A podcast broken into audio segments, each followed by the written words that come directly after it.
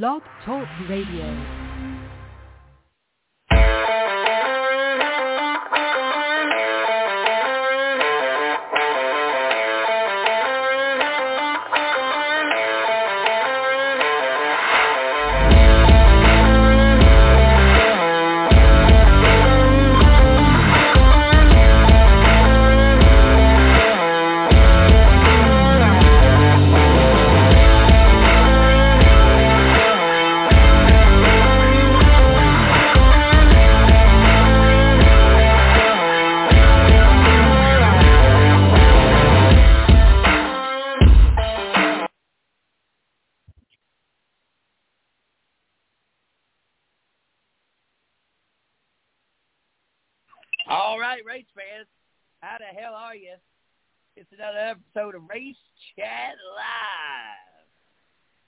I've got my partner in crime, Mr. Craig Moore, here with us tonight.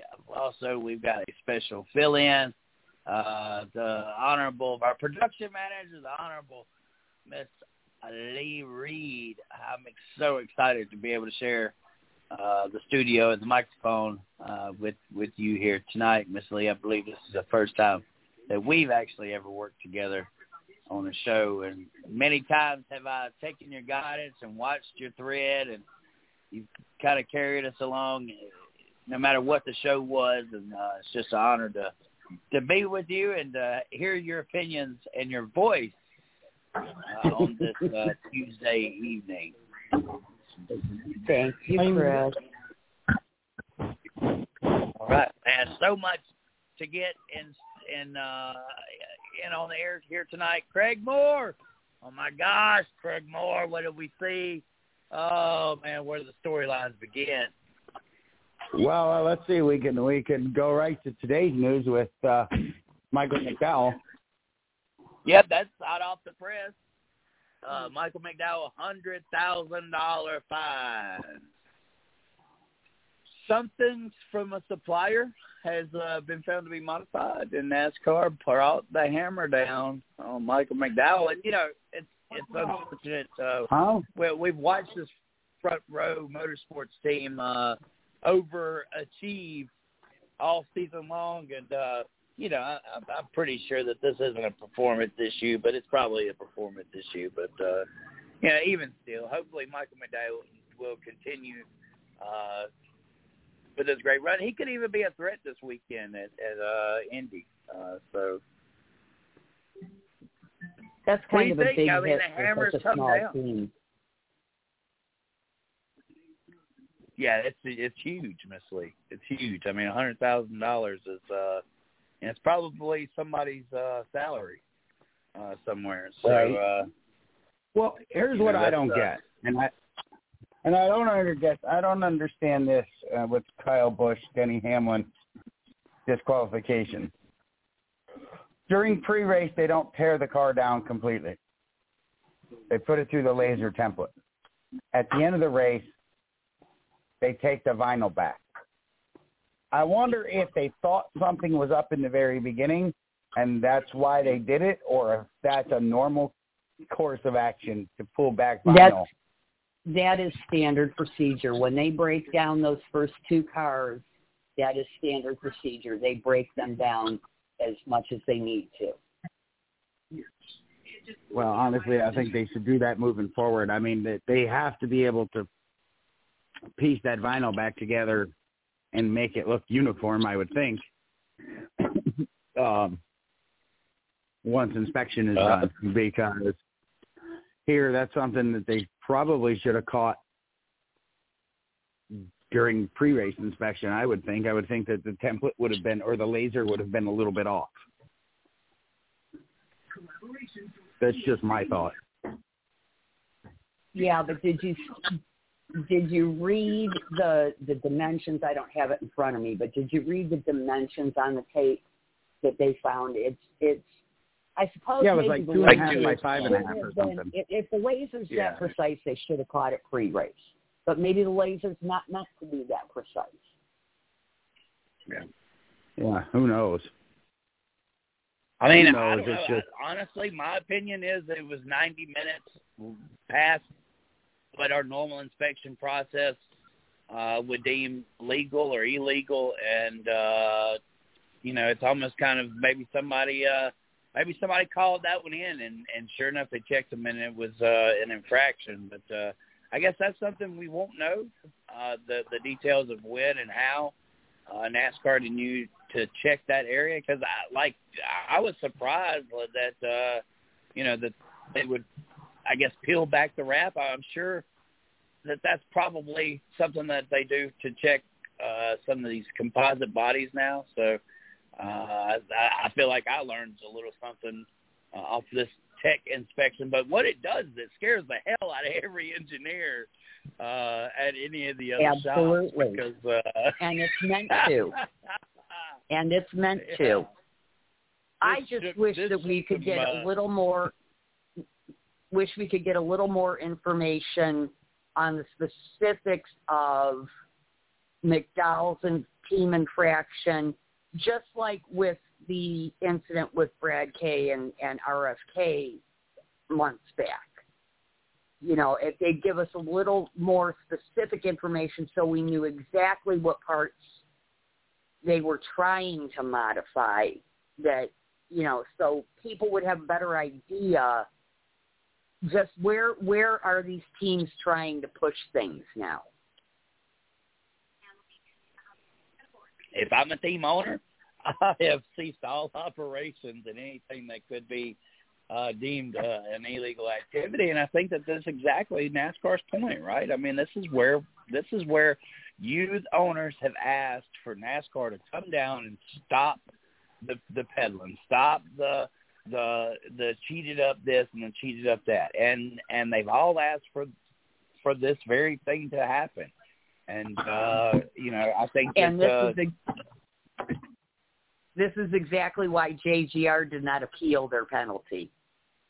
Right, because they knew they that knew they were they did wrong. it. Right. And I, and I guess that you know NASCAR said when this new car came out, there was going to be no, there was going to be no wiggle room.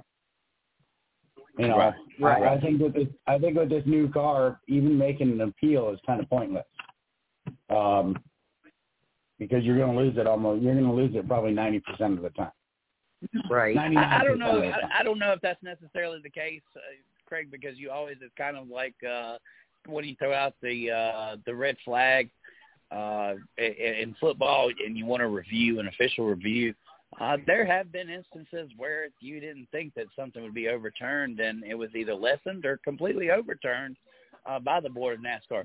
I think with JGR just admitting the the truth is, look, you caught us. There's, you know, we we were told this. This is what we were supposed to do. I'm already embarrassed by the fact. I'm not going to. This is this is the biggest penalty against an organization in the highest ranking of NASCAR since 1960.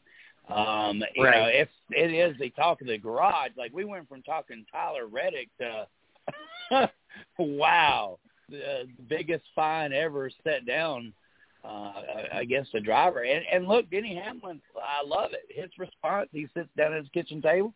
He's got his trophy. he's got his champagne.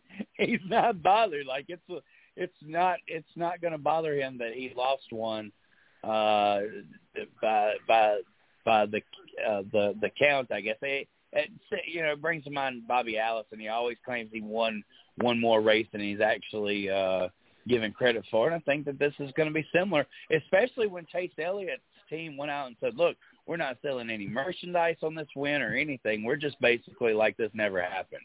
So the drivers are separating themselves completely from the fact that uh, you know Denny Hamlin did win the race. And I Right, his and- post with, with his daughter Taylor with the flag and telling NASCAR good luck getting that one back. yeah, and I, and I like what I like what Chase said too about you know if he wants if he wants to give me the trophy, I'll take it. If he doesn't, he can have it. It's not that big of a deal. We're not going to celebrate this win. You know, Right. as far as I'm concerned, he won it. That uh, that there. Even Chris, being a Chase uh, detractor, has to admit that that was that was classy. Yeah, you have I mean, to give him credit for that. You know, Yeah, he I could have mean, said, "No, I I- want the I I want I the damn trophy." I didn't make a fuss about it. I should be No, fussing no, no, I that. Chase Elliott won, but but but by no means uh, this one fell into his lap, and yeah, he, he actually earned some brownie points from me this week because uh, I haven't been all detrimental. I can't believe Chase is the winner and all that other, you know. Well, listen, it's a good thing. Listen, it's a good thing Chase didn't finish like in 11th position. They had to disqualify a whole bunch more cars. It probably I so, saw that. That was, was a lot. Of, a lot of JGR cars were up front, uh, so uh, that's uh, that's not a surprise. Um, you, you know that it, that wasn't the only surprise this weekend. We got to see Ty Gibbs off in a uh, Denny Hamlin 23XI.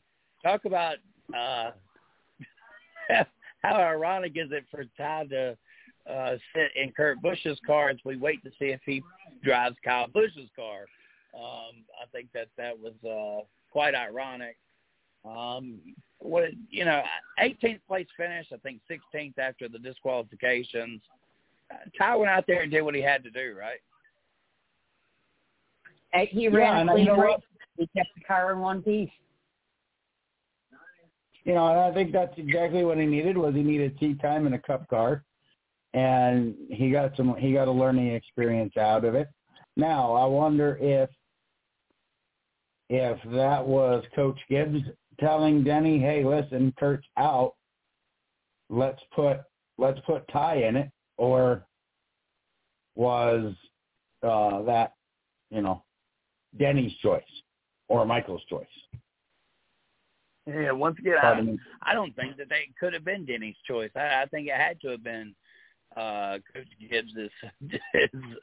that was his spot. Like I, I you know, it just kind of makes you wonder how much control does Joe Gibbs really have over this uh over this second team here. Um you know, because you would think that Denny Hamlin would make sure that he put in somebody that he felt, and, and John Hunter Nemechek was there at the racetrack uh, so it's it's quite uh, you know obvious that uh, Joe Gibbs wanted Ty Gibbs to be in that 45 car. Right, which means you know he wanted him in he wanted him in a Cup Toyota, uh, and he wanted him to stay within the organization. And we've said this from the beginning, and not to beat a dead horse, but we've said from the beginning that uh, 23XI is is the uh, fifth and sixth Joe Gibbs team, and right. you know, it, it's proved to be it's proved to be true. I mean, yeah, kudos to uh, Christopher Bell.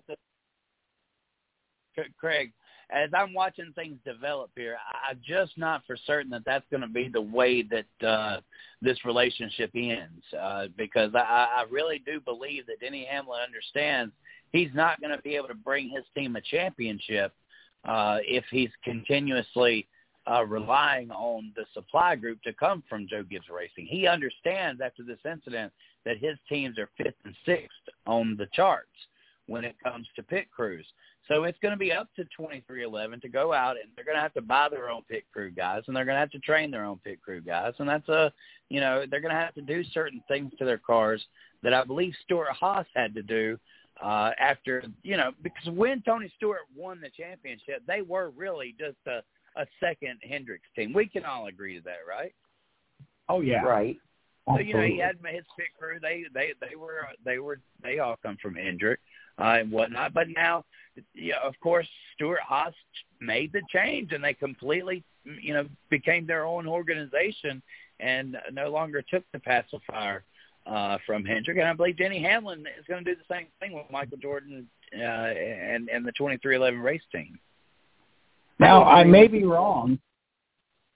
I may be wrong, but I I swore I believe I read something last week, maybe on Twitter, that uh, Denny Hamlin and Michael Jordan have uh, have decided to branch out and get their own pit crew for uh, uh, 2023 and beyond. So I'm trying to look and see if where I saw that. Yeah, uh, I believe I, they have uh, acquired uh, the rights to a certain pit crew guy that they were that they were seeking and uh, signed him to a five year deal.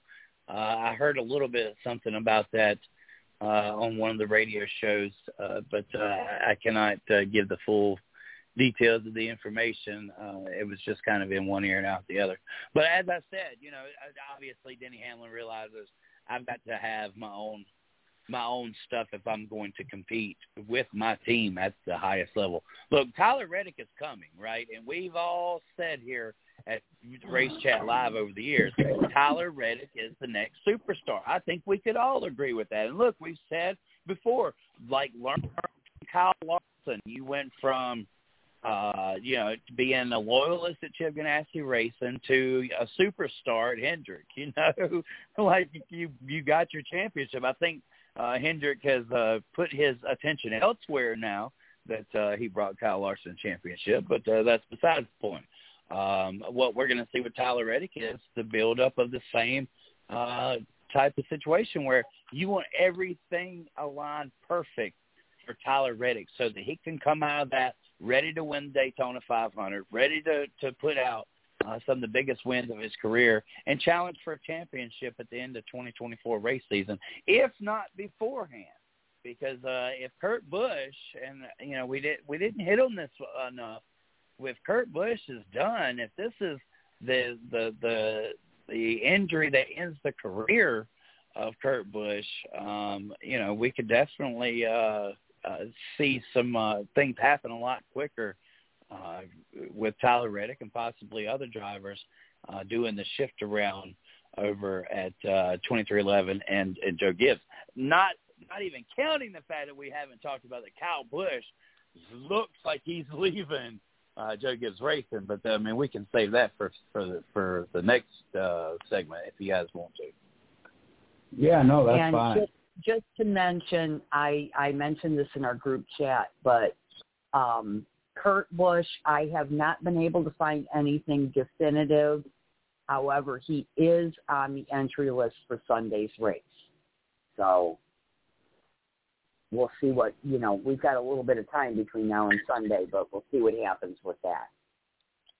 Yeah, and it's up to Kurt Busch to tell us when he's ready to come back racing. Um, of course, uh, I don't foresee uh, they they would make a move of him not being as the scheduled driver uh, until being told otherwise. But you know, this is uh this is one of those things where we could talk about the safety of the car, um, and and guys, I didn't think that was that hard of a hit. I know we were at Pocono, but he was also either. on. You know, I mean, it was kind of his second lap or something, uh, in in in uh, the last part of qualifying. He backed her into the wall. Uh, some reports are that he may have dinged his head a little bit at some of these other tracks uh, in the beginning of the season. Or, you know, we've seen some catastrophic wrecks uh, from the 45 team this year. So, uh, you know, Right. uh, basically he may And- have had his head rung at one of these other racetracks, and this was just a continued uh, situation. We all know. And know, as we uh, know from experiences of, of Dale Jr. and others, this can be a cumulative thing. So like you said, Chris, it could be just, you know, a build up from the other wrecks that he's had, you know, and, and maybe this wasn't that big a one, but it was just the one. Take a look at Josef Newgarden, or, excuse me, Newgarden. He had a really bad hit, uh, this past weekend as well. He was cleared from the medical center, came out the medical center, and fell and hit his head, Right. and is now under concussion protocol. So you know, go figure. Right. Yeah, I, I think we underestimate uh, the uh, the the long term effects of the sport. And Kurt Busch, being that he's been around for as long as he has, I mean, he was uh, a rookie the year that Dale Earnhardt or Dale Earnhardt died. That can put things really in perspective of just how long Kurt Busch has been around. Uh, this is not the first time that he's dinged his head. I mean, obviously, Right. uh, he's had uh, a career of wrecks and, and magnificent, uh, um, uh, uh, spectacular crashes over the life of his career. So, um, you know, and obviously we think that the cars and, and, and safety equipment is better now than it's ever been. But take for granted, we've continued to say, is this, well, we've continued to ask Miss Lee and Craig Moore, is this car foldable? Like I, I I see this car is too stiff, and I, and I wonder if you guys uh, noticed it. Maybe the reason why we didn't think that this was a hard hit is because the damage on the car didn't look spectacular. And, and right, you know, I, I'd like to know you guys so what, what your opinion is. Go ahead, Miss Lee. Well, you know, yeah, we can see the damage on the outside of the car, but what's going on inside the car and what, you know, besides the HANS device, have what has NASCAR done to make the inside of the car safer? Years ago, um, Jason and I had a guest on, oh gosh, I can't even think of their name, but they were promoting a safety device for soccer players to to help lessen the impact of hits to the head and and concussions and whatnot. I'll have to pull that up and share it with you guys later. Anyhow, um, but you know, so so what improvements have been made inside the helmets, say, to cushion the head better? Um, you know, yes, we know the HANS device has been an incredible, incredible improvement safety-wise. But what can be done to better that? Now that we know more about concussions and and the effects of, of continued head impact, where is the development in protecting the driver's heads and necks better. Right. Right. Well, I'm curious. And, and uh, soft walls, obviously, Craig Moore, um, and and and crush panels are a big factor into the absorption of this energy. Uh, but go ahead, Craig. Sorry. You know, you look at the wreck that Kurt Busch had versus the smack that Ryan Blaney had. Right. Uh, he hit the, he hit that wall pretty square uh, that inside retaining wall. And I thought for sure that he was going to have a concussion. So I have to I have to agree with what I believe it was Chris said about or you, I don't remember which one, about the repeated blows. It's just like a football player.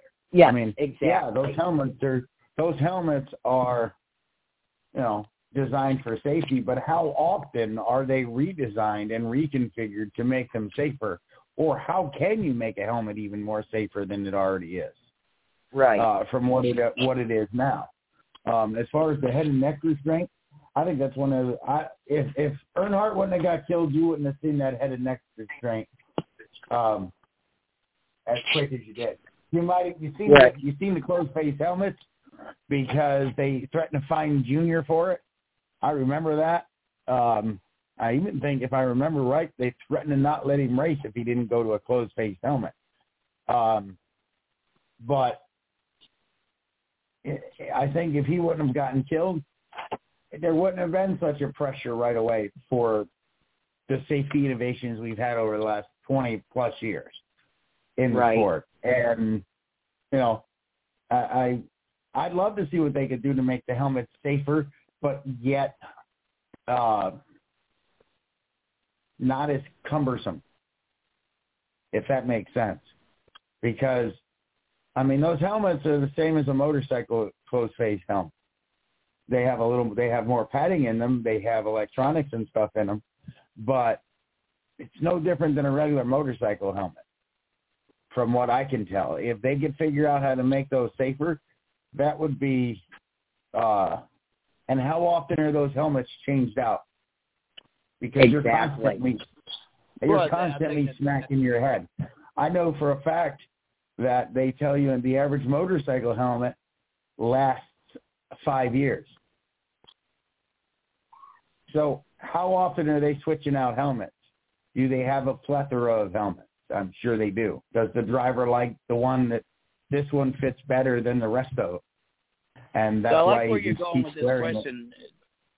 Craig Moore, and I think that we can uh, find that uh, we'll find that information out because I, if, if I'm not mistaken, I believe after each crash, these helmets have to be recertified. I believe that they are uh, unlike the old days where you know it was uh, you know they just checked to see if it had any dings on it. I think I think after uh, certain collisions and stuff that these uh, these helmets have to be recertified uh, for safety. It, it is also done uh, in the NFL uh, where they have to recertify helmets and stuff after hits and all. Um, so uh, yeah, I believe I believe that's already something that has been instituted though. Uh, but uh, you know, safety is a, a major concern. Like we've seen a car upside down uh, this weekend as well. Jeb Burton took a well of a hit uh, in the Xfinity race. Did you guys get to see that?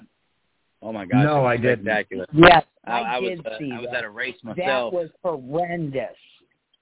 Yes, that was, I, I seen the replay of it. it. It was absolutely horrendous. Yeah, so it's kind of like No, I it's kind of like something off the movie set, Craig Moore, where uh, a car was sent. Uh, Jeb Burton was basically uh, running the inside wall, and a car come in, and basically Jeb Burton rammed off, ramped off the hood of this car, and you know, uh, uh, lid first, uh, scraped you know, on the ground for. I mean, he Clint Bowyered it for quite a quite a stretch there. yeah, Um, he did. I say Clint Bowyered it, and uh, Miss Lee knows exactly what I'm talking about. When uh, Clint Bowyer crossed the finish line upside down uh, at Daytona back in 2000, I believe it was 2007. Uh, but uh, yeah, uh, it was. Uh, you know, you you see spectacular wrecks like that, and then you see Kurt Busch back there in the wall, and uh, Jeb Burton's doing great, and uh, now we're we're hoping that uh, Clint uh, Kurt Busch uh, is is is okay. Um, but you know, he he's supposedly coming back one more year, and if he does, uh, I hope that he uh, doesn't have any health prolonged health issues that could possibly uh, keep him from that. But uh, a lot of dominoes are falling, guys. A lot of dominoes are falling. So I I really felt like this is the weekend that thing, thing that uh, things were going to get done at Joe Gibbs Racing. I know that we've speculated all year long. Could be Kyle Busch doesn't come back to JGR, but I don't know if any of us really thought that that was probably even a likely possibility. Um, now we're hearing names like Junior Motorsports, and we're hearing Smithfield Bacon, and uh, we're hearing, you know, that uh, you know Kyle Busch has basically talked to other teams. Uh, what teams Mhm. he's talked to and, and, and who he's talked to, I don't think would, uh, we are uh, quite aware of the extent and the amount of teams he's talked to. Uh, but I do know that uh, it has been it has been reported that he's had conversation with Haas Racing. Uh, so Yes, he, Um, he himself has confirmed that he's talking to other teams. Right. Yeah, Yeah, that I team. did read. teams, okay. Now let's take two teams that we already know off the list. Who would that be? Stewart-Haas. Hendrick, Hendrick and Penske, right? No, we, we're, we're eliminating who he'd be talking to. He probably oh, wouldn't Oh, be talking to Hendrick, and he probably wouldn't be talking to Penske. So No, because Richard Hendrick and Penske, they're they've got their lineup set. They're they're good. They're good to go. So they could possibly be talking to Richard Childress Racing. He could possibly be talking to Stewart-Haas Racing, which uh, we've heard reports that they are. He could possibly be talking to a Kaulig or or a maybe a junior motorsports. There's something going on over at Junior Motorsports, and and I just I just don't quite have my finger on. it. I think we all thought what a crazy idea it would be if Kyle Busch somehow wound up in a Junior Motorsports car. Uh, Hmm. man, I, I I'm just not going to take that off the table right now. If I had to pick well, the most likely either. place for Kyle Busch to land, you would think that it would be Stewart-Haas, but but guys, what better way to splash in the Cup Series than than that your guy's Kyle Busch, and and and Junior Motorsports has the connection to to get twenty five million a year. And they've also been talking this year about expanding the cup. So put two and two together. Yeah, it's you know what, and I honestly wouldn't think it would be too far fetched for him possibly to be speaking to RFK. Think about this. They need to turn around there. They need to turn around that team and make it a race-winning team. What better way to do that than with a two-time champion? Well, In the you stable do know with- that that's where Kyle started his career at. Uh, Right. Craig. Yeah, yeah. Kurt, Kurt, basically basically got his brother signed at Roush Racing at the time uh, when he was 16 years old or 15 years old, if I'm not mistaken. Uh, they've done a recent biography about it, and uh, so so that would be a coming home type situation uh, for Kyle Busch if that were to happen. But I just I don't know if you could put the rivalry aside. I, you know, the rivalry's already put aside with Dale Jr. and Kyle Busch uh, because Junior's no longer racing, uh, and they've had to sit down and talk about it. And uh, you know, uh, knowing the way Dale Jr. does business, he, he they might have taken the opportunity in that sit down on on the Dale Jr. download to say, hey, you know, if things don't work out over at uh, over at M&M's and Joe Gibbs, you know, I'm thinking about starting a cup team. You know, uh, if I was Dale Jr., I would have definitely not missed that opportunity, uh, knowing that uh, Kyle Busch would soon be a free agent. Uh, but I mean, you know, I'm not I'm not wiggling my tail. I'm not getting excited about it. But uh, just the whole atmosphere over at Joe Gibbs Racing, what we're hearing, and we're so far apart, and this is this is failing right before our eyes. And basically, Kyle Busch just blew off Joe Gibbs at the end of the race there at Pocono. Um, I'm just really not sure they're there at a happy place right now, and that that would uh, see that uh, Kyle Busch goes somewhere else in the 2023 race season. Or, I mean, I'm just throwing it out there. Or could it be all a big ruse? Like that's that's the know. that's the key. We don't we don't know. I mean, you know, we we hear what we hear, but do do we really know what's going on behind the scenes? Are they dragging yeah. us out to try to um, get more sponsorship or get more money or whatever and to tease the fans along? Or is there really this risk? Yeah, I think so. It's hard to market him right now, to be honest with you. The way that he's acting and the way that, you know, he's not helping himself. That's for sure, right? Uh, if if you know, and Kyle said it's not my job to find the sponsor. If it was his job to find the sponsor, then I guess he should have the money for his own team. It's kind of like, oh, you want me to go out and find a sponsor, and then you know me get half of it. So you know it shouldn't work like that. Uh, you should go find my sponsor for me. But he's definitely not helping uh, Joe Gibbs by his ta- by, by by his tant- temper tantrums and his uh, and his actions, and um, you know uh, it's you know, I think Joe Gibbs is really at his end with it. He know, he understands that he has to make the transition similar to what Hendrick did a couple of years ago, and uh, this is just uh, I've never seen a driver retire uh, with Joe Gibbs Racing, and I don't think Kyle Busch is going to be the first. Right. Oh, except for Carl Edwards, I, I should say. Carl Edwards did retire because he got to Joe Gibbs and found out how miserable it was to drive for somebody else besides Roush. Right. Listen, guys, I just watched. I just watched that wreck with Jeb Burton. That was horrendous. That was bad. Told ya. I mean, yeah, I just. Could have been was, even worse if somebody would have hit him while he was uh, sliding like that. Oh, so, God, yeah. thankful. So kudos, kudos to everybody involved. You know, the one thing we didn't get to talk about, Chris, and I don't know what you got on your agenda for tonight, but uh, since we didn't have, since we had problems with Blog Talk last week, Chicago, the Chicago street race is a go. Um, and I don't know. I just hope that the streets are wide enough and paved good enough so that way there's no problems and, and you know, it's successful. But one has to wonder. Yeah, I, I think. I don't know if you guys saw this, but um, Bob Pockrass did a um, he did a walkthrough of the supposed layout, and then just today or yesterday, I believe, somebody actually drove the layout. It's on Twitter. I'm I'm looking it up right now.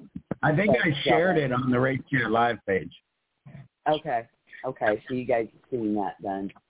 Um, yeah, this is going to be interesting. You know, I know they're trying to you know, trying new things and everything, but I just don't.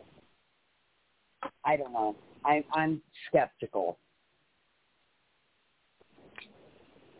Well, I think NASCAR needs to worry about NASCAR not becoming more like F1 or Indy. You know, No, things like uh, that. look, I don't hey, Well, is Say it them try, not trying to be more like them, or is them is it NASCAR thinking that okay, they these other series have had success with these kind of venues. Let's see what we can do with it.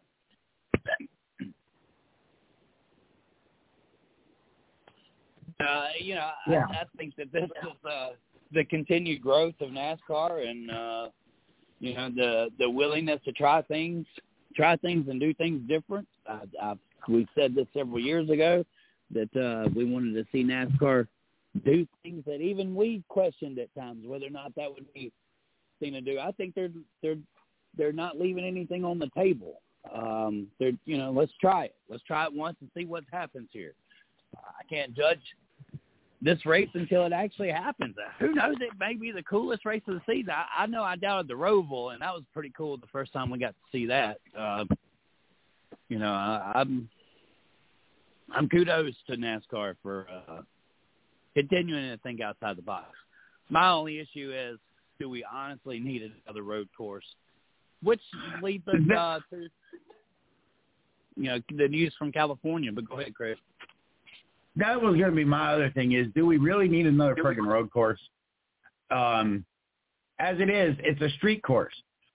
So how many seats how many spectators are you going to be able to have at this for one? Um what is it going to do for chicago's power grid? Because you're going to have to have all the big titantrons up and then or the nascar trons. I don't want to get us sued by by uh, World Wrestling Entertainment for using Titantron, but um, you know you're going to have to have all this stuff so people can see it.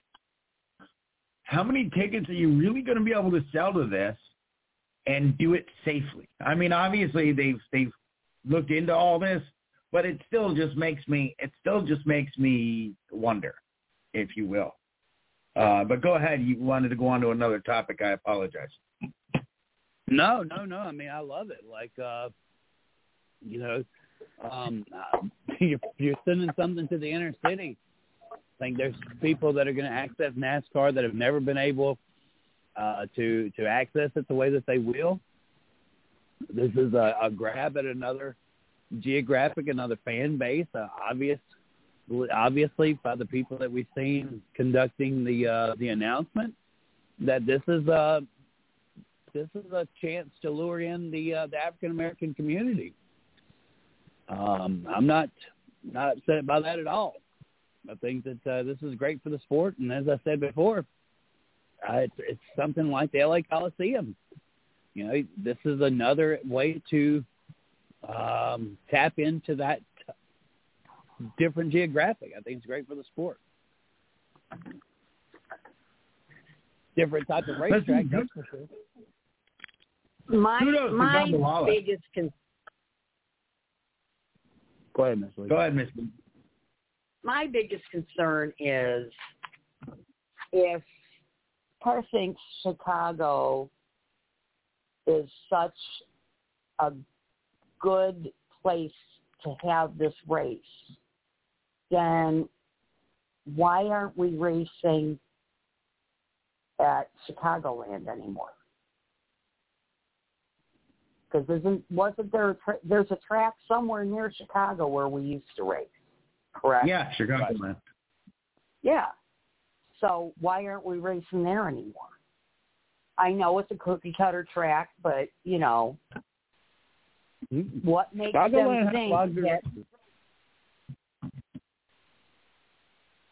what makes them think people will be any more willing to go watch a street race if they weren't willing to go watch an oval race? And I'm sorry, with the crime the way it is in Chicago, I'm not going to that race. To that race. No, you're going to have to have AK-47s and Tommy guns with you at all times. No. Exactly. No. So here's no. what they said. NASCAR race in Chicagoland in nearby Joliet from tw- 01 to 19, but the track's 2020 race weekend was canceled, obviously due to COVID-19, and then was dropped from the schedule completely for 2021 onwards. So there was really nothing wrong with the track. They just opted not to go back there. So instead, NASCAR's come up with this brilliant idea. Hey, let's uh, let's do a Chicago street course because you know people want more street. They want more uh, road course races. No, leave the damn schedule the way it was. Put tracks back that people want to see. Here's what I hope. I hope that God, after this street race is a disaster after year two. They decide not to go back in year three because it's a three-year deal. North Wilkesboro will be ready. Let's race there again. And you know what? I am a I'm a road course fan. You guys know that. But even I am to the point where really another road course. Yeah, I mean, after a while, they get. It's like if the track we said that when it was just mile and a half cookie cutters. Okay, give us some more short tracks. Right. They give us some short tracks. I tracks. agree. Now give us more road courses. They give now they give us nine road courses. I was I was like Chris. I was skeptical of the Roval when it first started. Now I love that race. Mhm. Um, I think that But but I think with all the other road courses, go ahead and have that one back too. Uh, Right. don't- you know, um, we, uh, because we we've just we've just circled too many of these uh these and, and the sad thing is is Road America had 137,000 people come through their gates, and now they no longer have a cup race. So, um, I, I I don't know. you know. So I mean, I I don't know. I think NASCAR needs to. uh They need to stop. I, I, this is going to sound terrible because we're all fans, and I've said on numerous occasions NASCAR needs to listen to their fans, but now I think they're listening one too many times. I think they need to go back to the basics. You know, keep it simple, stupid. Give us Exactly. Give us give us a couple of road course races. Give us a mile and a half and give us super speedways. Try to make it an even amount of each type of race because I've never been a big fan of road courses. I like the oval because it's different. But you know, it's like now you're now you're just trying to appeal to the masses. And you're get in my opinion, and this is my opinion, that you're getting away from what made you great. And Hmm. it's it's just starting to get a little we're appealing to corporate America more and more and not our fan base. Exactly. And and it's And a direct that- lie our, uh, you know we have one road course in the chase out of ten races and that's that's ten percent. But uh i believe we're somewhere probably around twenty five percent of our races now are are, are um road course racetracks so Right. you you kind of you know you're you're going to all these different places during the regular season, but still in the chase you only have one road course. So is that a true reflection of what NASCAR's about? Because I thought that's what the chase was about, right? The the the reflection Right. of what of what NASCAR is. So you know, we're kind of we're kind of hypocritical on that as well. And uh, you know I think yeah if we can just get back to the basics like Craig said. And uh obviously, I don't know about you guys, but I heard that Daytona said that they were not wanting NASCAR back on the Fourth of July weekend. I think that that was kind of uh we may not get it. We may not get it back as good as it once was, buddy. No, and I read that as well. NASCAR, and I think I shared that story. Uh, NASCAR said, or Daytona, the city of Daytona said, we don't need you to fill the city. No, because they've got enough going on that people going to Daytona are the track are just going because it's there. They're not going because there's a race. So it's part of the attraction on the weekend. But you got miles and miles and miles and miles of beaches and shops and and whatnot right. that people can go to, and and so kudos to Daytona for saying, "Hey, we don't need you anymore, NASCAR. We're good for your two weeks a year. We don't need you. We don't need you for a holiday."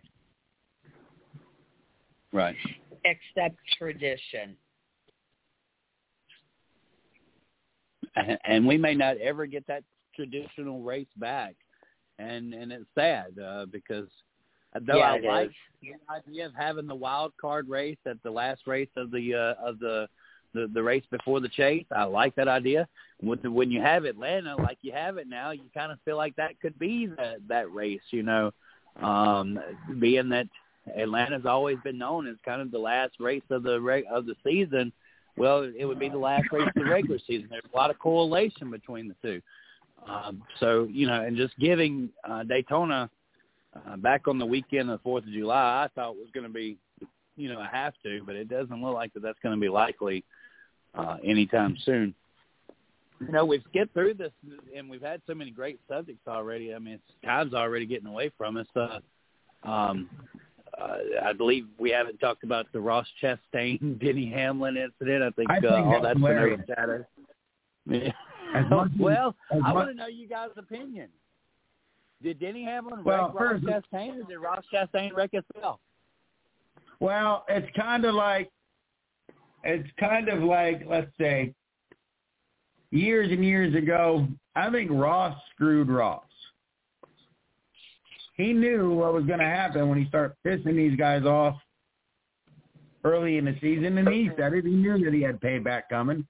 I don't think Denny wrecked him. He just ran him up to where the marbles were at. Right. Where there was where there was no pavement what's where there was no tire whatsoever. And Ross lost it. Now, Ross is stupid enough, in my opinion, to believe, and I like Ross, but I think he's I think he's dumb enough. He realizes he thinks that this is all settled now. This is not anywhere near settled with Denny Hamlin. Oh, I am no. here to tell you. He has done way too much collateral damage or direct damage to Denny Hamlin for Denny to let him get too far in the chase. Even if Denny is out early, he's going to make sure that he doesn't finish, and he's going to be the one that does it. Chase Elliott's not going to have to do it. Truex isn't going to have to do it. But I will. I want to tell you this one thing, and we'll we'll save this for a little bit. But uh, uh, Chris, I want to tell you, your boy is on the on the bubble. Kevin Harvick is sitting on the bubble, buddy. On the bubble, buddy. Man, and and of all things, I guess that wreck right there, Kevin Harvick was having one of the best runs that I think he's had all year, and uh, had been running in the top five consistently. And of course, uh, Denny Hamlin decided to uh, ride Ross Chastain up the racetrack, and then Ross Chastain, of course, turns right into uh, Kevin Harvick. I was expecting Kevin Harvick to kind of throw some bows uh, at the end of the race, considering, you know, I think that for the first time all year, he was kind of a threat. Um, am I surprised to see Harvick where he's at, Craig? No. Um, I, I, I, I just can't believe I've been riding this Harvick train for two years past due, right? Uh, you know, Denny Hamlin has gone on to uh, prove that he's still a threat. And if you don't remember, it wasn't that long ago uh, Kevin Harvick and Denny Hamlin were the ones winning all the damn races. Well, Yeah. you know that's not been that's not been the case uh, for the last two seasons. As this drought keeps on getting further and further away, but uh, you know it is what it is, and sometimes the drivers they don't know when uh, you know when their last win's going to come, and you know Harvick's not competitive week in week out, so it's going to be hard to say. Uh, if he was in the playoffs, he wouldn't be a threat. Hey, listen, before we go on, I want to talk about numbers real quick. TV ratings, I just noticed. USA Network earned a 1.56 rating with 2.590 million viewers for Sunday's M&M Fan Appreciation 400 at Pocono. Um, 2.5, almost 2.6 million viewers um, for a Sunday afternoon. That's that's not too shabby. So you know, congrats to NASCAR. I can't wait to see and pick who we're gonna who we're gonna pick for the SRX race this weekend. Oh wait, that season's over. I forgot. and congratulations So, to I mean, you, Chris. for we, we we can go to the SRX series. I, I have a confession to make. Um, as your as your championship winner, um, I think that I should probably detail uh, this information because it bothers me. It bothers me that I'm the champion of a series that I have not even watched a race from since week three. Oh. Um, I feel like I kind of let y'all down. I'm sorry. Uh, but uh, it's it's kind of obvious that uh, you know when you pick Tony Stewart at the last race of the year uh, for his series, even if he didn't walk away with the championship, he was likely not going to finish last. And so I kind of stole that one from you guys. Uh, but uh, you know, hey, uh, when you've had the kind of year I've had, uh, you get them any way you can. It's just short track racing. Listen, I, I I have to admit, Chris, I've watched I've watched one race all year out of the six. Um, I didn't. I, I, I caught some of the dirt race, but that was it. Um, I'm going to do my best next year to uh, pay a little closer attention to the series, and maybe they'll make some changes. Yeah, well, you know, I got other things to do than watch Tony Stewart pretty much dominate it, you know, or watch old guys run around the track. I can do that. I can do that I- anywhere. I can watch old people run around Walmart. I racing, watch man. every single race, and I'm going to tell you, the last two season were the best. That race at Sharon was phenomenal. It was just too much fun watching these guys drive those cars that are not set up for dirt on a dirt track that was perfectly prepared. And the rain in the area helps that out a lot because that's that's hard packed red clay. And i know what that dirt's like because i've tried i i spent many years trying to garden in it. So i know how i know what that that dirt is like. And it was a lot a lot of fun to watch them try to handle these cars that are not set up for dirt on that perfect track Very interesting. So uh, I hear Paul Tracy went out and uh, wrecked Dave Blaney, ruined his night kind of early. It, did did uh, get a full report on that? What what exactly the deal with Paul Tracy was? Oh, I have no idea. I I mean, I watched the race, but I I didn't look into behind the scenes stuff or anything. But yeah, well, Blaney, Ryan, and Kenseth both got put out on the first heat race, and neither one of them ever did anything. Um, What happened? Ow! Stop it! they got they got caught up in a wreck in the first heat and and neither of their cars they tried to get back out Kenseth i don't think ever did get back out ryan did but the damage to his car was so extensive that he just couldn't do anything Right. Huh. So the, this wreck must have happened because of Paul Tracy or something, from what I, from what I'm gathering, uh, from the reports. Uh, yeah But, paul's uh, usually got a finger in everything so you know Well, I, I'm looking forward to seeing you know this race, this uh, series continue as well. I mean, you know, I didn't get to watch all the races uh, this year like I was hoping I would be able to, and and I kind of kind of did feel like I kind of lost some interest into it just a little bit. Uh, I'd like to see a set of new players uh, brought to the table. I'd like to see some of these guys that haven't really performed in the last two years replaced by some guys who may be a little bit more exciting to watch. Um, Yeah, and oh uh, you know God, maybe yeah. see maybe see Tony Stewart step away, and and you know I think that that would be. I, I know that it needed the star to get things started, uh, but uh, you know uh, even still, I, I think Tony Stewart his talent kind of outmatches all these other guys. If you want to talk about true superstar, Tony Stewart is a true superstar. The the rest of these Amen. guys are just kind of they're just kind of faking it till they make it. And I don't know what their contractual obligations are with Willy T, but boy, they need to get rid of him. He is not meant to be in the booth, nor is he meant to be a pit road reporter. God loves the man. He tries, but he's just so flat.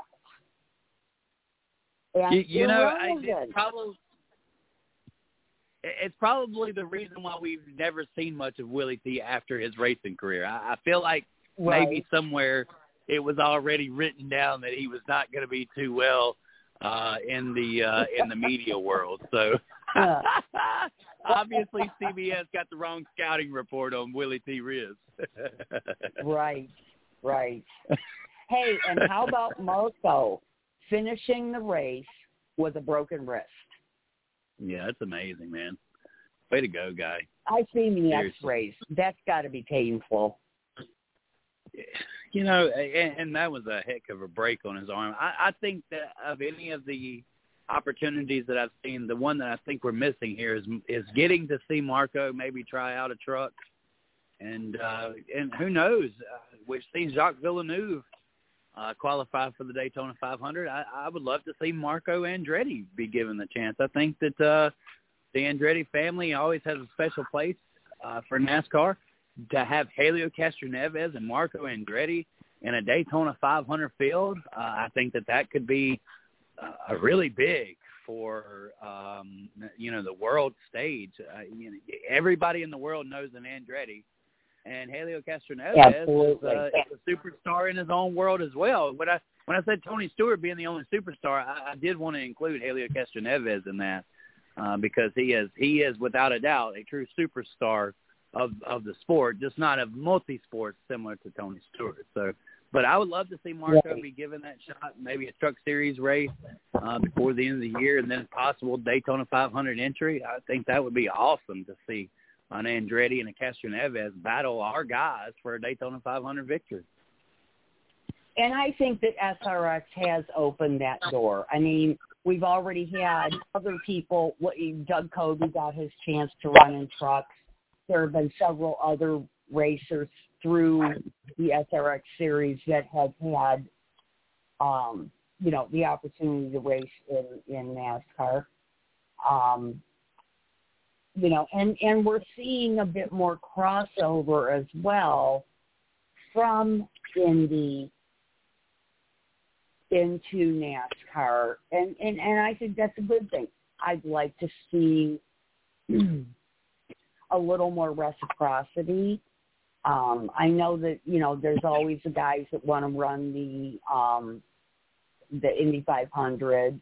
Um, you know the, the people that try the guys that try to do the uh, you know the the Coke 600 and the Indy in the same weekend, that kind of thing. But it, it, it'd be nice to see a little more reciprocity from Indy to have NASCAR drivers. Maybe NASCAR drivers aren't as interested in open wheel, but it, you know, it's it, it's nice to see crossover either way to show that racing is a community mm-hmm. regardless of what form you're in. Right. Would it not stun the whole world if Kyle Busch left NASCAR to go drive Formula One for Red Bull? Would that not be the most shocking news in the world ever? Is that where we want to be at with with our racing, with our with, with where we sit at at the table, the racing world? I believe so, Miss Lee, and I believe that's exactly what you're saying. And how uh, how like way out of this world would it be to see a driver that's still capable, still at their prime, step away from NASCAR to go drive a Formula One car? I mean, you know, uh, hey, uh, if anything was wild and anything could happen, uh, this is one of those things. I think you know, it's it's a dream to to see that, but where the sport Mhm. is going and how and in the stage that we're trying to set ourselves on, something like that may not be as far fetched as what we feel like it is today. We'll never see a Kyle Busch. We will never see Kyle Busch go drive for Red Bull in Formula One. But how cool would it be if that possibility could be there? Right. I just Yeah, I mean, it'd Jimmy. be nice. Look Go ahead, him. Chris. Go ahead. No, no, Craig, please, please. I mean, I'm, I'm grabbing. Come on. Jimmy Jimmie Johnson in IndyCar. I mean, it's taken him a couple of years to like find his footing. I think if he if he if he sticks it out, he might find it by the time he's seventy. Um, Uh, I mean, I make a joke, but how many how many successful IndyCar drivers have we had come over to NASCAR and not be able to make it? Now I said Right. successful, and it just goes to show you that these cars that we have now, or that the the NASCAR style vehicles, because there ain't nothing on that shit that's stock. Um, it's a different animal No. And and vice versa. Most, You got guys going over to IndyCar and F1. Prime example, Jimmie Johnson, Mister Seven Time. You would think that this would be a decent, this would be a good fit for him. Hell, it's a race car, but he just couldn't find the groove. He just couldn't find the tune to play the right song.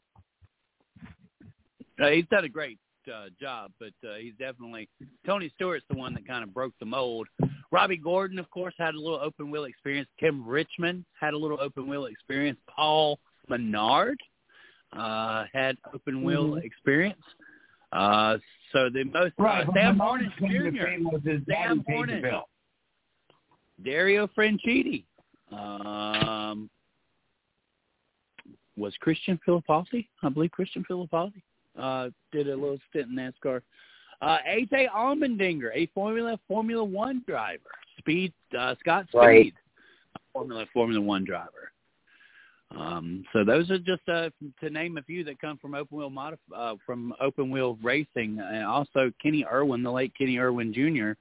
Uh, was a USAC driver, along with Jeff Gordon, who was a USAC driver. So those are those are still kind of in the open wheel ranks there uh, when you're talking about the crossover.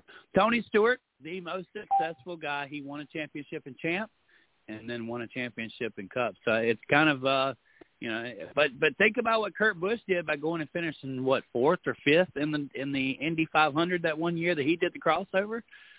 Right. Um, yeah. All of a sudden, Kurt, you know, by what Jimmie Johnson did this year and how he how how he competed, you know, Kurt Busch one and done, fourth place finish, man. Wow. That dude's a that dude's a hell of a driver. I think it is a lot different beast when you're going in and you're doing uh, the road course racing for you know for what it's worth. uh, road course racers have not had you know their best experiences in NASCAR, uh, but uh, you, a guy like Juan Pablo Montoya, uh, when you put his talent that he come from in the open wheel side, which was another very successful uh, driver that gets overlooked a lot of Mhm. times. Um, right. you know, you, you you give the success that he's had. Oh, most of that come at road course racing in NASCAR. So, um, but uh, yeah, what else we got? Um, let's Indy? talk. We got Indy this week. Yep, we do. We had a double. Did we? Yeah, we have a double duty this week. No, where was the double? That Indy raced theirs, and then we raced ours. That's in Indy and Xfinity on Saturday. Okay. The Indy race I- I believe this is the second year for- on NBC, and Xfinity is at 3:30 also on NBC. Okay, so what what we're saying is, uh, IndyCar and NASCAR are in the same garage this weekend, right? Um, and Correct. and the and the Indy cars are going to race Saturday with the Xfinity cars, just at different times. Right. Oh wow, wow! So the crossover here's the perfect example. Here's where engineers can talk with other engineers and um, you know learn off of each other and start to make uh, kind of make friends, I guess. Uh, I think Roger Penske is is a genius, and from what everything I've under, understand, uh, in the the Brickyard had turned into a facility that needed a lot of work, and over the last two years, that Penske has owned this place, he has turned it back into the magnificent facility uh, that has been remembered. Uh, basically, it's so clean you could uh, eat off the bathroom floors. Is the way that I heard it described. Um, Penske uh, knows what he's doing with racing. I believe he's got his, too many irons in the fire, uh, based off of you know being a car owner in two different leagues and and also owns the Indy 500 and the Indy Racing League. But you know, hey, and and you know, I guess he has every right to. But uh, you know, I, I wish we were racing on the oval, guys. I'm not gonna lie. Uh, this road course is not really thrilling for me this weekend. Um, if we're gonna race the Brickyard, let's race the Brickyard. Oh, right. Uh, Daniel Kvyat will be making his NASCAR debut on the IndyCar on the Indy Road Course for Team Hezeberg. Uh, Formula Formula One driver Daniel Kvyat will make his NASCAR debut in Sunday's Cup Series race at the Indianapolis Motor Speedway course. Uh, in 110 F1 starts, he's had three podium finishes across three different teams. His last start came in the 2020 final finale at Abu, Abu Dhabi. He'll drive the number 26 for Team Hezeberg. The team has also entered the number 27 car of Loris Hezemans into the race. So uh, there'll be two cars that'll get in the way and cause a bunch of wrecks. Right. And also of note, um, Sage Karam is on call for Josef Newgarden for the uh, Indy race and is also running, oh my gosh, Xfinity or trucks? Yeah, I believe it's I think it's Xfinity. Yes, I believe so. Uh, trucks are not racing this weekend, are they? Yes, trucks are racing. They are over at uh, IRP. Oh, okay. Man, wow, a I soil we race were. day. Wow. Wow. That's uh that's a venue I really wish we were at this weekend. That's a great racetrack over there. Um the uh the uh regular season points ended this past weekend with the Truck Series. You guys catch that? I did. Um, I did. I was. I went to actually watch the truck race today because I was off of work, and uh, because it was scheduled for another day because of the rain, it didn't. It didn't record on the DVR, so that kind of sucked. Um, I, w- I was looking. For, I was looking forward to just sitting back and watching a truck race today, seeing how I didn't have anything scheduled. Uh, you know, I didn't have anything scheduled to do, seeing how we did a pretty much a turn and burn to New York State and came back. Yeah, that's that's crazy. Uh Craig, uh, by now I'm sure that the trip seems doesn't seem as long as what uh what it did when in the beginning, right? Oh no, it's ridiculous. We got caught in three accidents on I-95 coming back and one 20 miles from home. Oh wow! Each How one- long did it take? each one on- Did y'all drive straight? Uh, yeah, we usually do. Uh, well, we did stop at my sister's in Hanover, Pennsylvania, or near Gettysburg, rather, and uh, had breakfast with her, and uh, then Was we had to like stop because 20-hour we were. ride? Sorry, What is that? Like a twenty-hour ride? twenty-four with stops for gas. Wow. So yeah, it's getting to be. It's you know that's the first wedding of the season um, that was already booked before we moved. Um, Yeah. So we've got a few more planned that are up there, but I can, honestly can't wait till the end of the year. I mean, listen, I don't want to get into politics because this isn't a political show, but Sleepy Joe is uh the gas prices are starting to kill me, even though they're kill us, even though they're coming down a little bit. The cheapest place we found gas was uh just north of uh, in Georgia, Kingsland, just north of Kingsland, Georgia, for three fifty one a gallon. Yeah. Oh wow. That's about what we're paying right Uh, now. and then in New York, of course, you bend over and get the Vaseline because it's like four eighty five a gallon. Yeah, right. But you know, I I just think I just you know it, it was a nice weekend. We got to visit with the kids and and whatnot and see the kids and well some of them, and we brought the grandbaby back with us. But um, know, we stopped visited my sister for an hour or so, had breakfast, and then of course we're passing a Harley dealer, so I got to stop there because she said, "Okay, go ahead and stop. You got you got 20 minutes." And uh, said, "Yes, dear." but um, it's amazing the price of things in different areas. Not not not to divert devolve too far off the subject, but like where we bought our bike, another Harley dealership an hour up the road, the same bike is four thousand dollars less. Hmm. Um, and it comes into the same damn port. It comes in on the same damn truck. So it's just amazing how that works. Same thing with gas. I mean, a gas station 30 miles up the road from us is selling gas for just just over 370 something a gallon. Well, down here in town we're paying 404. So, I mean, it was it was a nice trip. Just couldn't wait. I mean, between all the con- between the construction and the and the accidents, each accident was about an hour and a half on I-95. Yikes. So, yeah, it was it was great. You know, not. I felt like I was at a red flag at at Daytona or something like that, where they cleaned up the carnage. For sure, for sure, for know. sure. All right. Well, uh, so maybe uh, Eric Amarola turning backwards on pit road. Any problems with that? Y'all see any issues with that? And turning backwards, yeah, that could be a problem. I didn't see it.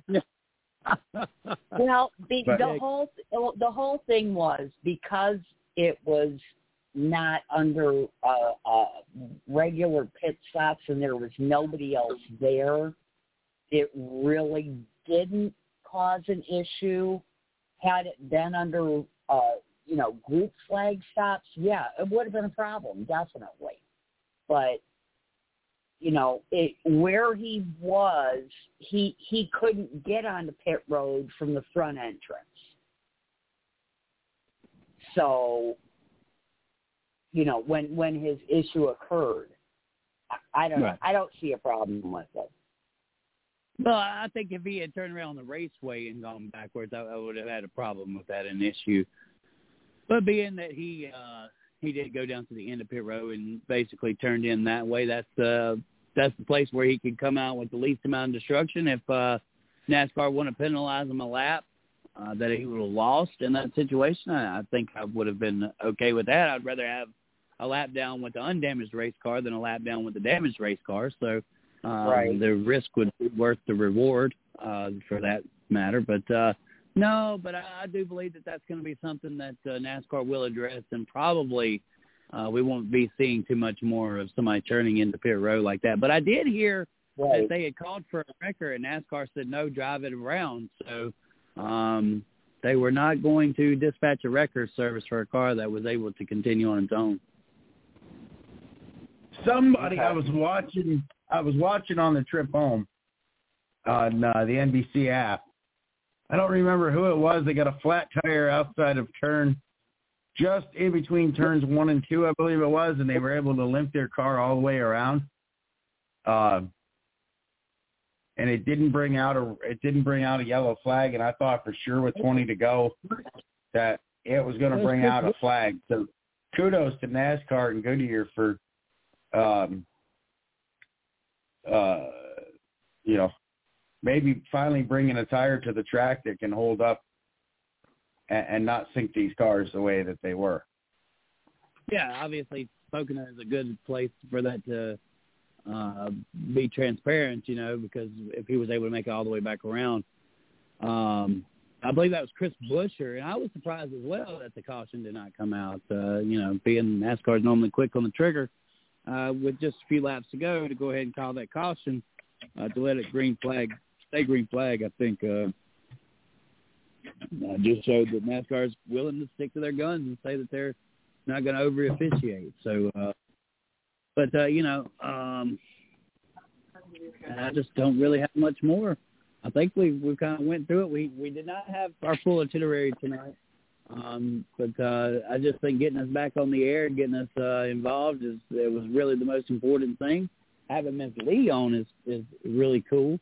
Um, so we hmm. haven't really stuck our segments or anything, but uh, you know, that, as I said, I think the most important thing was getting everybody back on the air and uh, kind of having just uh, you know a talking racing segment. And I feel like we've kind of covered those bases. Uh, Noah Gragson, I think, is something that we hadn't mentioned yet. The the Ty Gibbs Noah Gragson finish uh, in the Xfinity Series. Maybe you guys didn't get to watch that. I didn't get to watch it either. I just heard about it. Uh, but uh, Ty Gibbs basically showed some maturity, from what I understand, and didn't wreck Noah Gragson.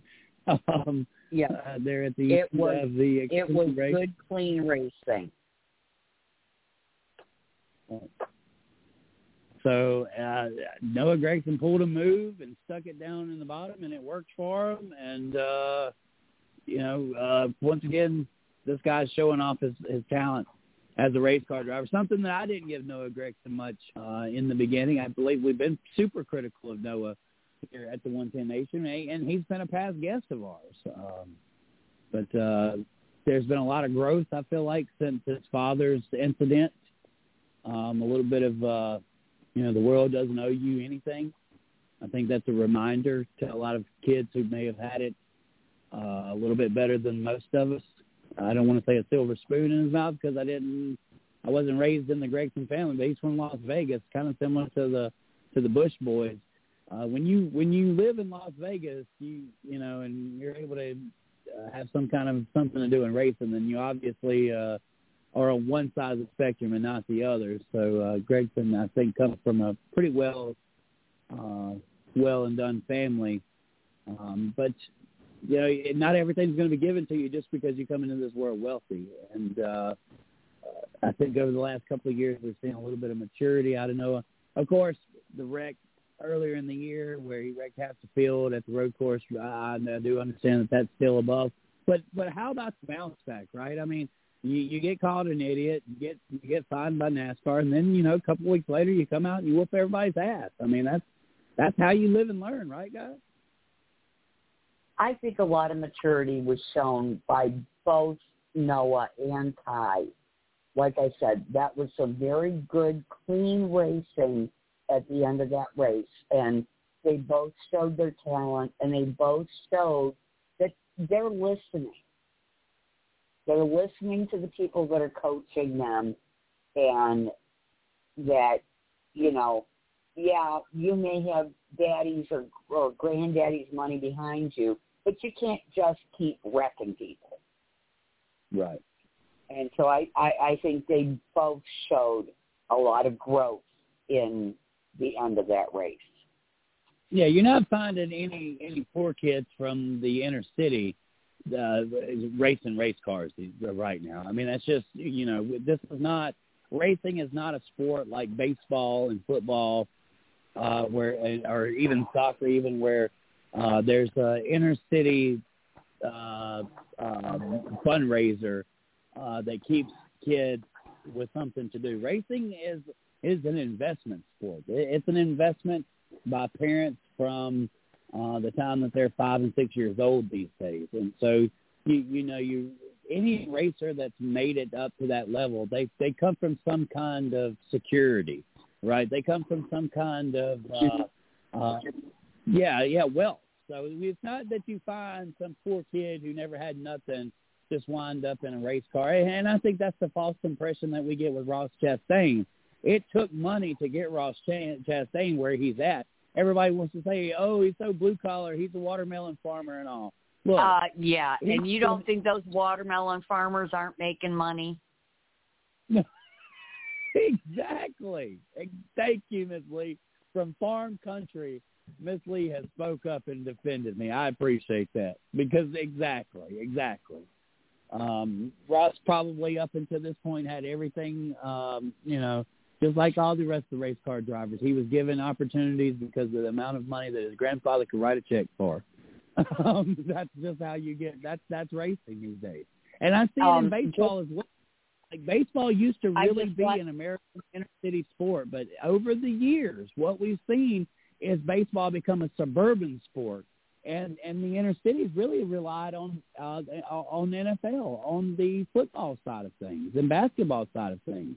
Um, and and I would love to argue that with anybody because it you know baseball is a suburban sport now. It's a traveling ball. Uh, guys around here they start at five, six, seven years old and they travel uh, until they're you know all the way through high school to playing baseball. It's the same way we're racing. Yeah. Just as an aside, I wanted to throw in that Chad Chastain, Ross's younger brother, will be racing in the truck series this weekend. This What? is not his first. This is not his first race. He also raced at uh, Watkins, Watkins Glen. But just to throw that out there, I, I was looking at the entry list and I was like, hmm, this is interesting. Wow. There's uh, Yeah, yeah, I'm going opportunities. use the list now. Right? I mean, somebody didn't just say, "Hey, Chad, you're Ross's brother. Can you drive a race car? Here's one. Let's see." You know, that's not how this works. it's just like Ryan Truex, who's steadily, you know, riding around and, uh, you know, pretty good equipment uh, because of his brother, Martin Truex Jr. Ryan Truex Mhm. never had the opportunity to drive full time in Cup, but he but he does get the opportunity every now and then to uh, to, to drive uh, pretty good equipment. Um, Right. uh, my question is, So here's the- Trevor Bell- before we before we I find this play pretty this- interesting. Okay, Craig, give me one. Go ahead. I- I'll hold my Sorry. Go ahead. Um, I'm just looking at the truck series. Miss Lee brought it up. Uh, they legit get 40 minutes to get all the equipment loaded and get off the track Friday night. Um, I was just reading through this on on jayski.com. I was looking at the schedule for Friday, and they're still doing virtual driver crew chief meetings. Uh, they have one scheduled for 2.30 on Thursday. And I thought we were past that already, but, you know, I thought, I thought we were past that and on to face to face, but I just was reading the schedule for Friday and I was like, man, they get 40 minutes to get everything loaded and off and begin to start exiting the track at quarter to 12. I wonder if that's just, Go ahead. Are you you're speaking of the truck series at IRP? yes. Yes. Wow. Wow. I They're not like believe they might have they have noise ordinances at IRP, if I'm not mistaken. I That would wouldn't make doubt it. Yes, that would make sense.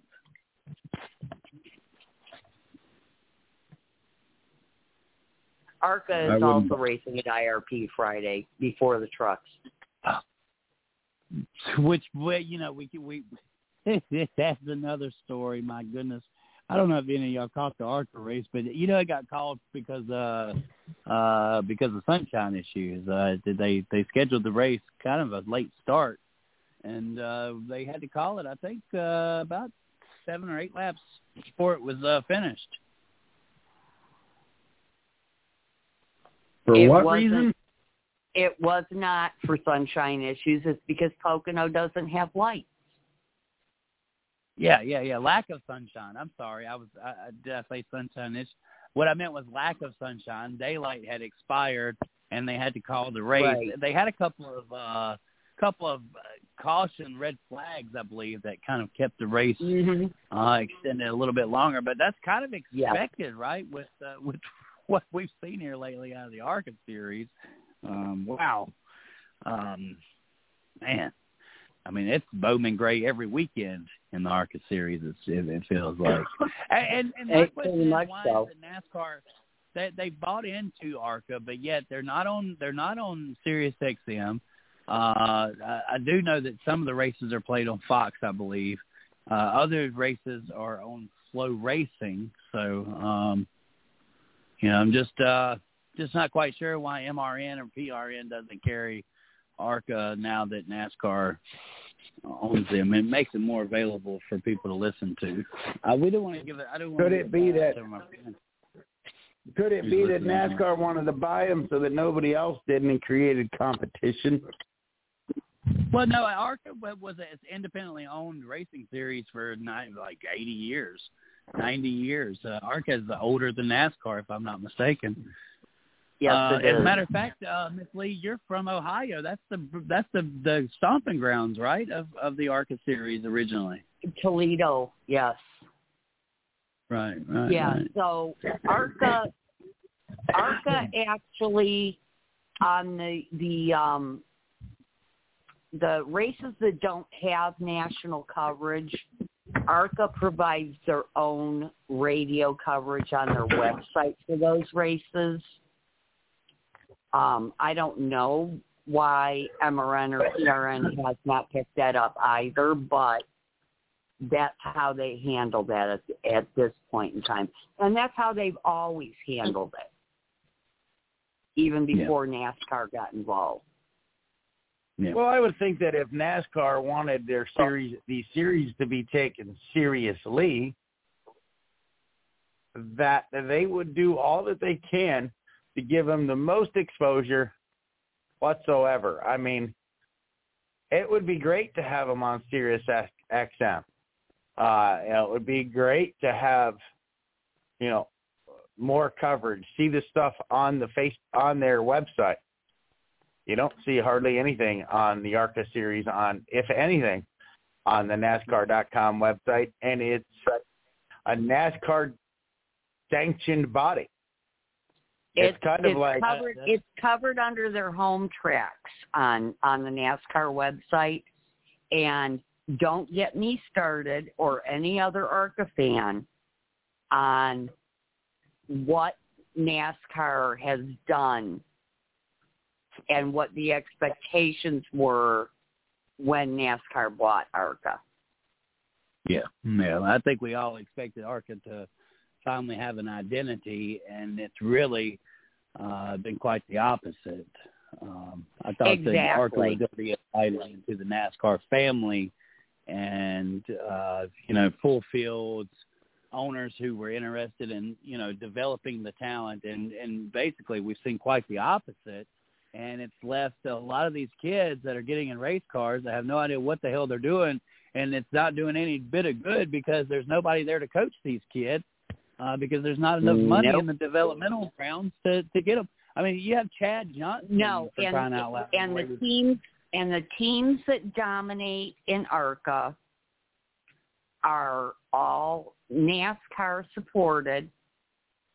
Um, your Venturinis with TRD, um, right. you know, and and the independent teams, they they can't. The independent teams can't afford to race anymore. Right. Like they were literally making fun of the guy who delivered pizzas. I couldn't believe it. You know, Jamie Little was like, "Yeah, there's the guy that uh that that delivers pizzas for his full-time job." And I'm like, you know, Right. that's that's and those are the and those are the kind of people that ARCA was known for attracting and building up and and and helping move on. And you know, like I said, then then you have a team like the Venturini and their association with TRD and therefore with you know the subsequent teams going up the ladder that's where KBM gets most of its drivers. And that's where they then move up to your JGR. right. You know, ARCA is supposed to be a developmental series, but how developmental is it when an independent driver can't afford to compete with someone like the Venturinis? And I'm shooting myself in the foot because I've got ties to the Venturinis. They they were very instrumental in a lot of what Jason and I have done in the past on the 110 Nation. Right. But it, right, and, but I mean, it all goes back to the money. Right, right, right. I mean, somebody had to pick up the pick up the check, and because because somebody like Joe Gibbs is writing it to somebody. Um, Mhm. but but you're not seeing you're not seeing all of the teams getting invested into. You're only getting to see certain teams invested into, and the rest. That's why you're seeing a five second difference between some of the guys on the front row of the ARCA series and and from basically eighth place on back, it's it's a cluster of uh, guys who are way off speed and and kind of, you know, may I say, dangerous on the racetrack. Yeah, by no by no fault of their own. Right. Well, I think I love they, the don't- they just can't out there, though. afford competitive equipment. They, you know, I, I've t- I've talked to these people. I know what a pair of tires or what a set of tires costs, or at least I did before inflation. But you know, and it's the, these independent smaller teams. They just can't freaking compete. And the changes that they made, going with the stock Ilmor motors and you know the the the stock bodies were supposed to make things more even between the big teams and the little teams and and, and it hasn't Right. I, it, you guys can tell I, I'm I'm a big ARCA fan. I've been invested for years, and I I'm just I, it, buying NASCAR. I had or NASCAR buying them. I had big hopes, and it, it it's turned out to not be what everyone hoped it would be. Yeah, and I think that the direction that ARCA should go to and is the same direction that the Truck Series, the Truck Series and the ARCA Series need to feed off of each other, and they need to follow similar schedules and go to some of these tracks, staying away from basically the uh, the, the the types of tracks where you see the Truck Series is a 20 race schedule. It should be a 40 race schedule, just like everybody else.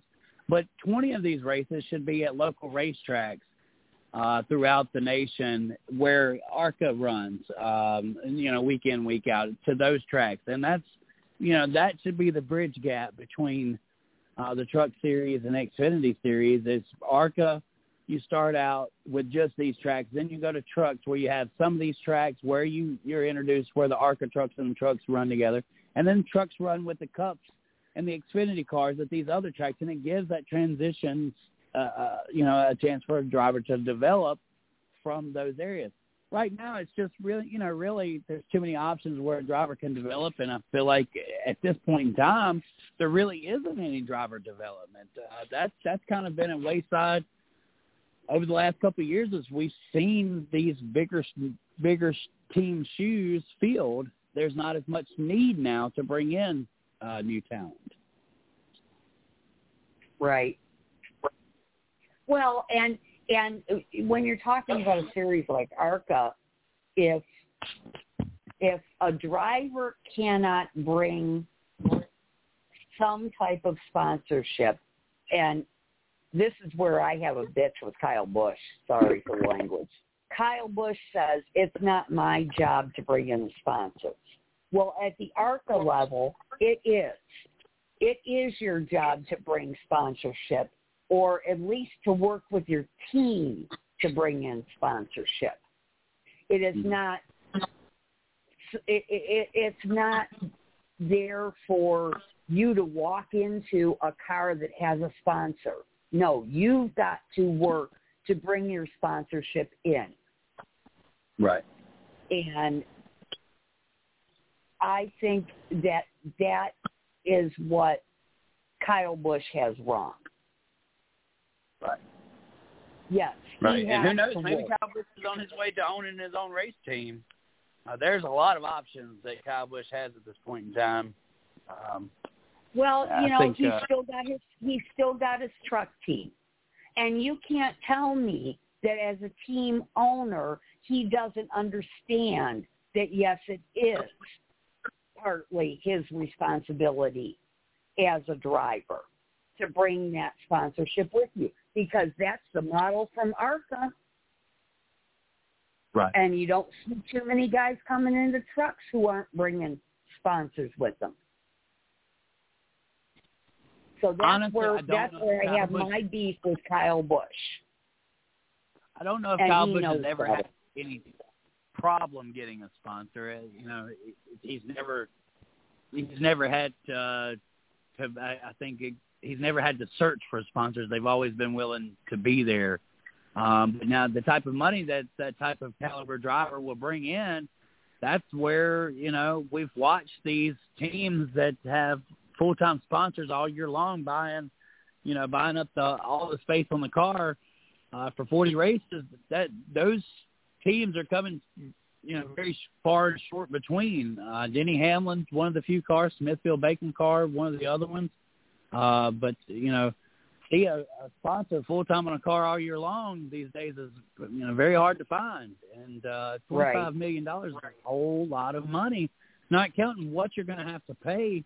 Uh, you know, that's just paying the driver. I believe that's just what Kyle Busch wants as a salary, twenty five million dollars. So you have to have a fifty million dollar sponsor if you're going to have if you're not going to be spending your own money on his equipment. You know, that's just to write the check Right. to the uh, to the driver for for what he wants to drive for. And uh, you know, I think that uh, if he's not willing to go out there and search for his own sponsor, uh, then uh, it's going to be hard to find somebody committing that kind of money.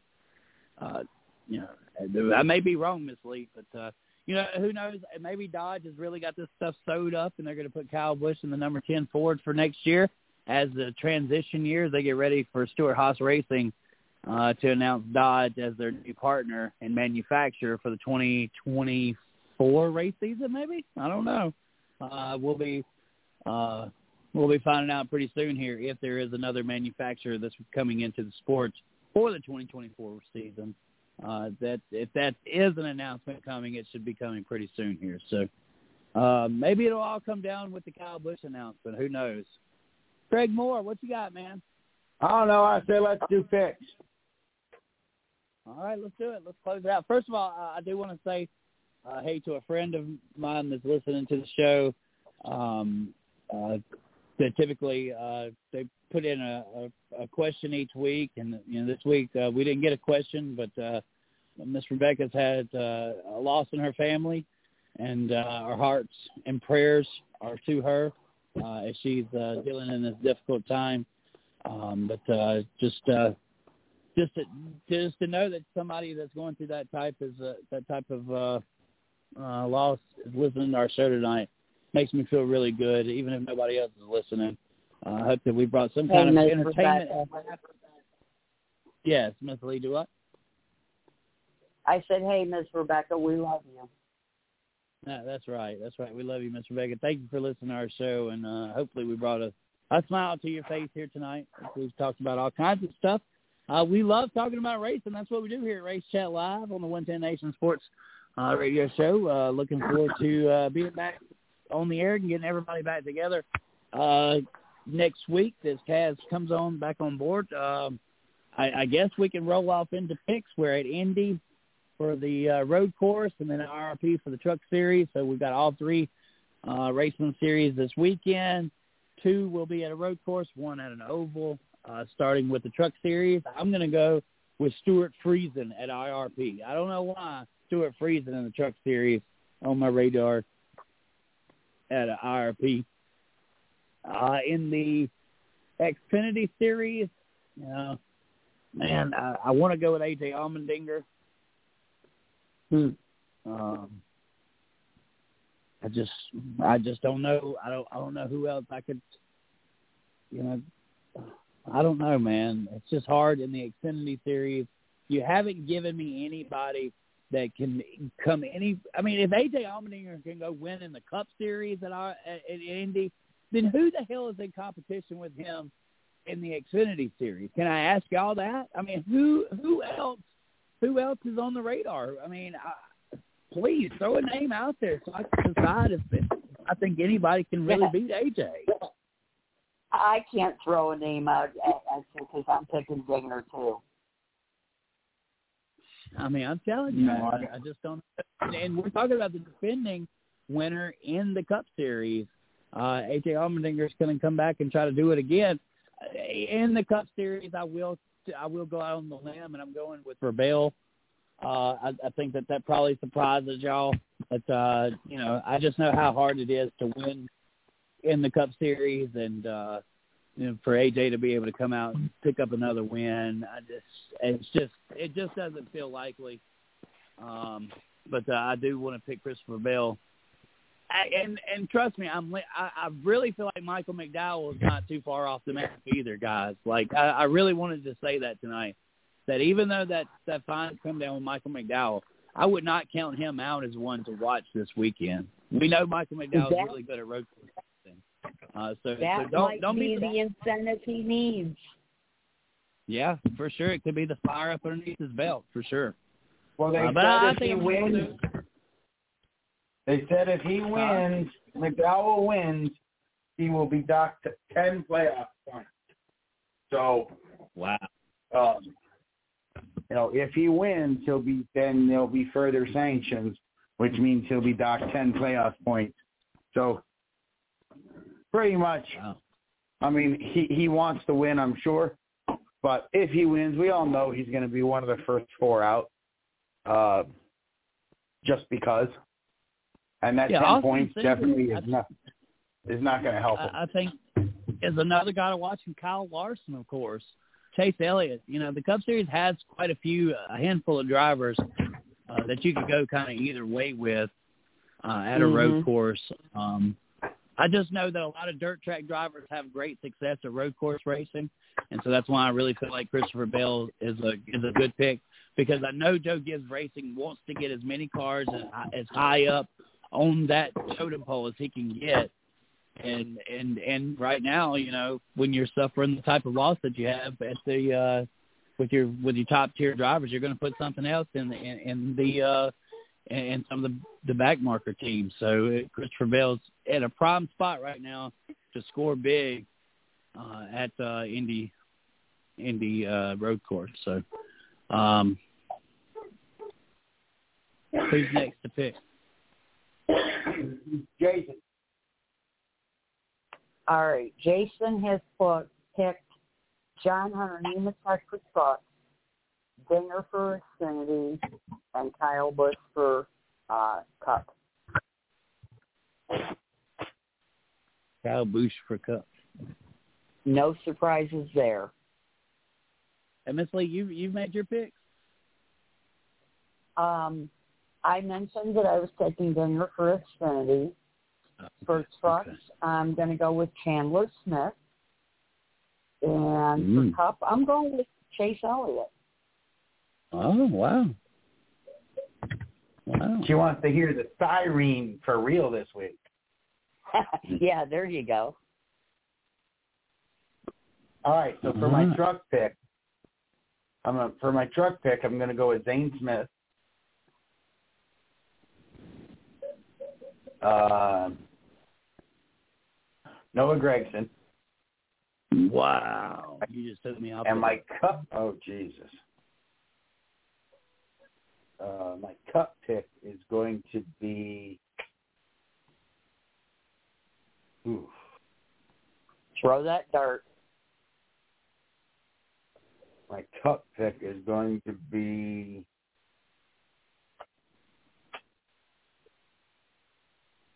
Everybody's favorite Mexican, Daniel Suarez. Daniel Suarez? Wow. You know, I, I was That's panicking.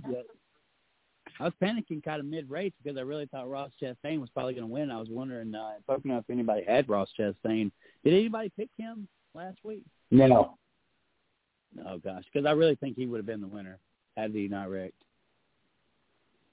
All right, so Taz does that does that leave Taz's pick? Who's Taz picking? Yeah, that leaves Taz's pick. I don't think he shared his picks with us. No, he's waiting until we all pick. or he's letting Bree pick. Again, Yeah. Yeah.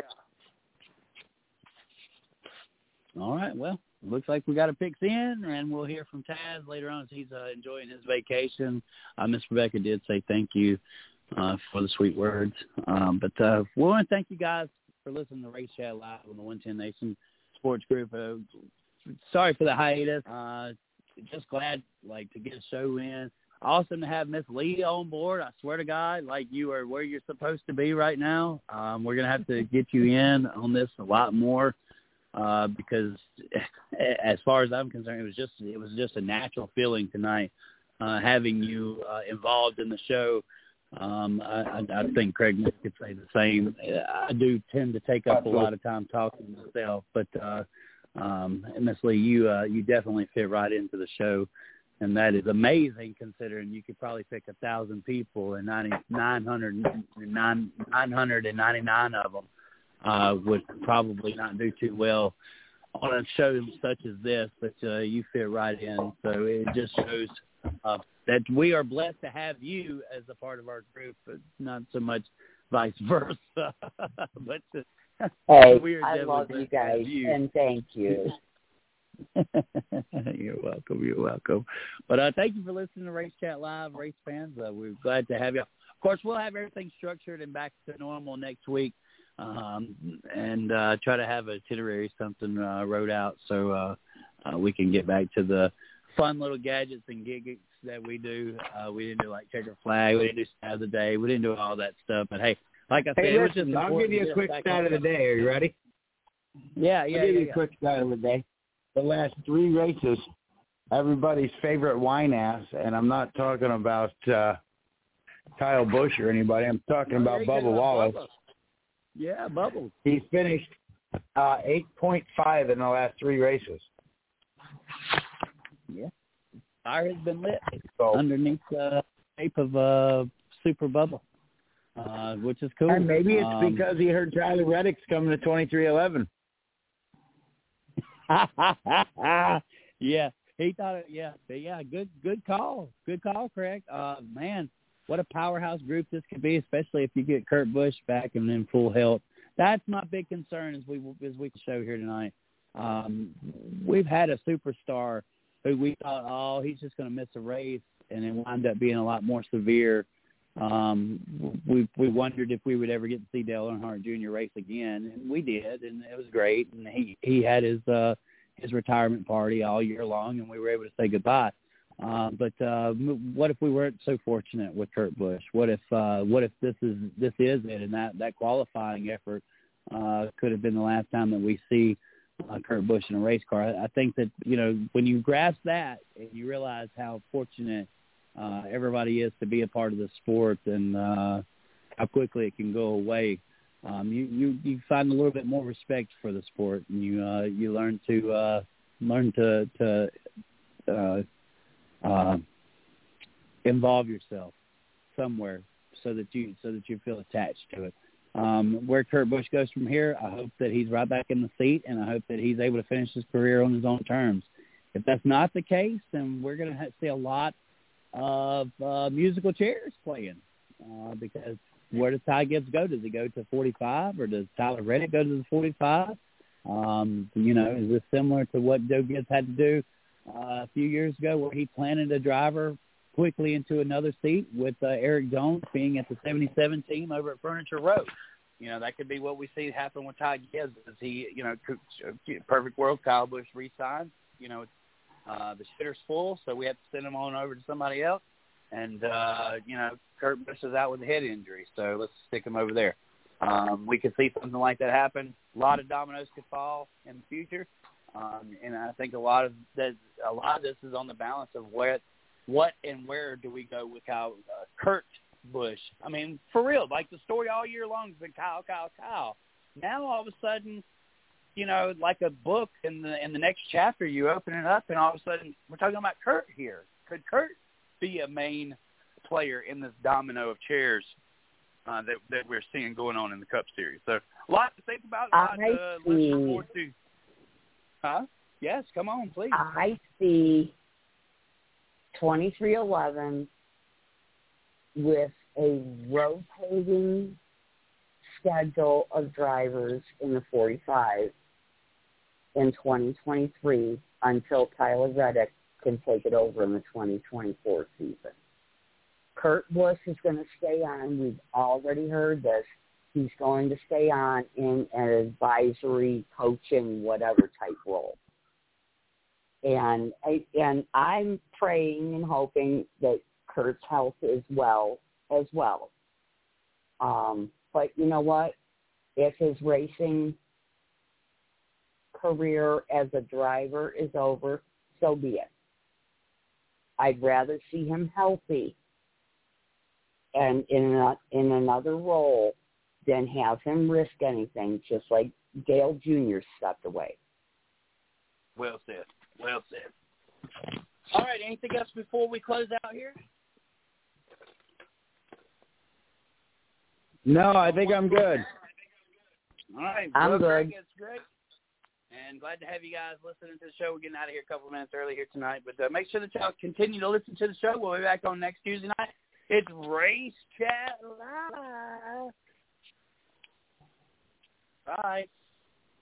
All right. Good night, Good night. everybody.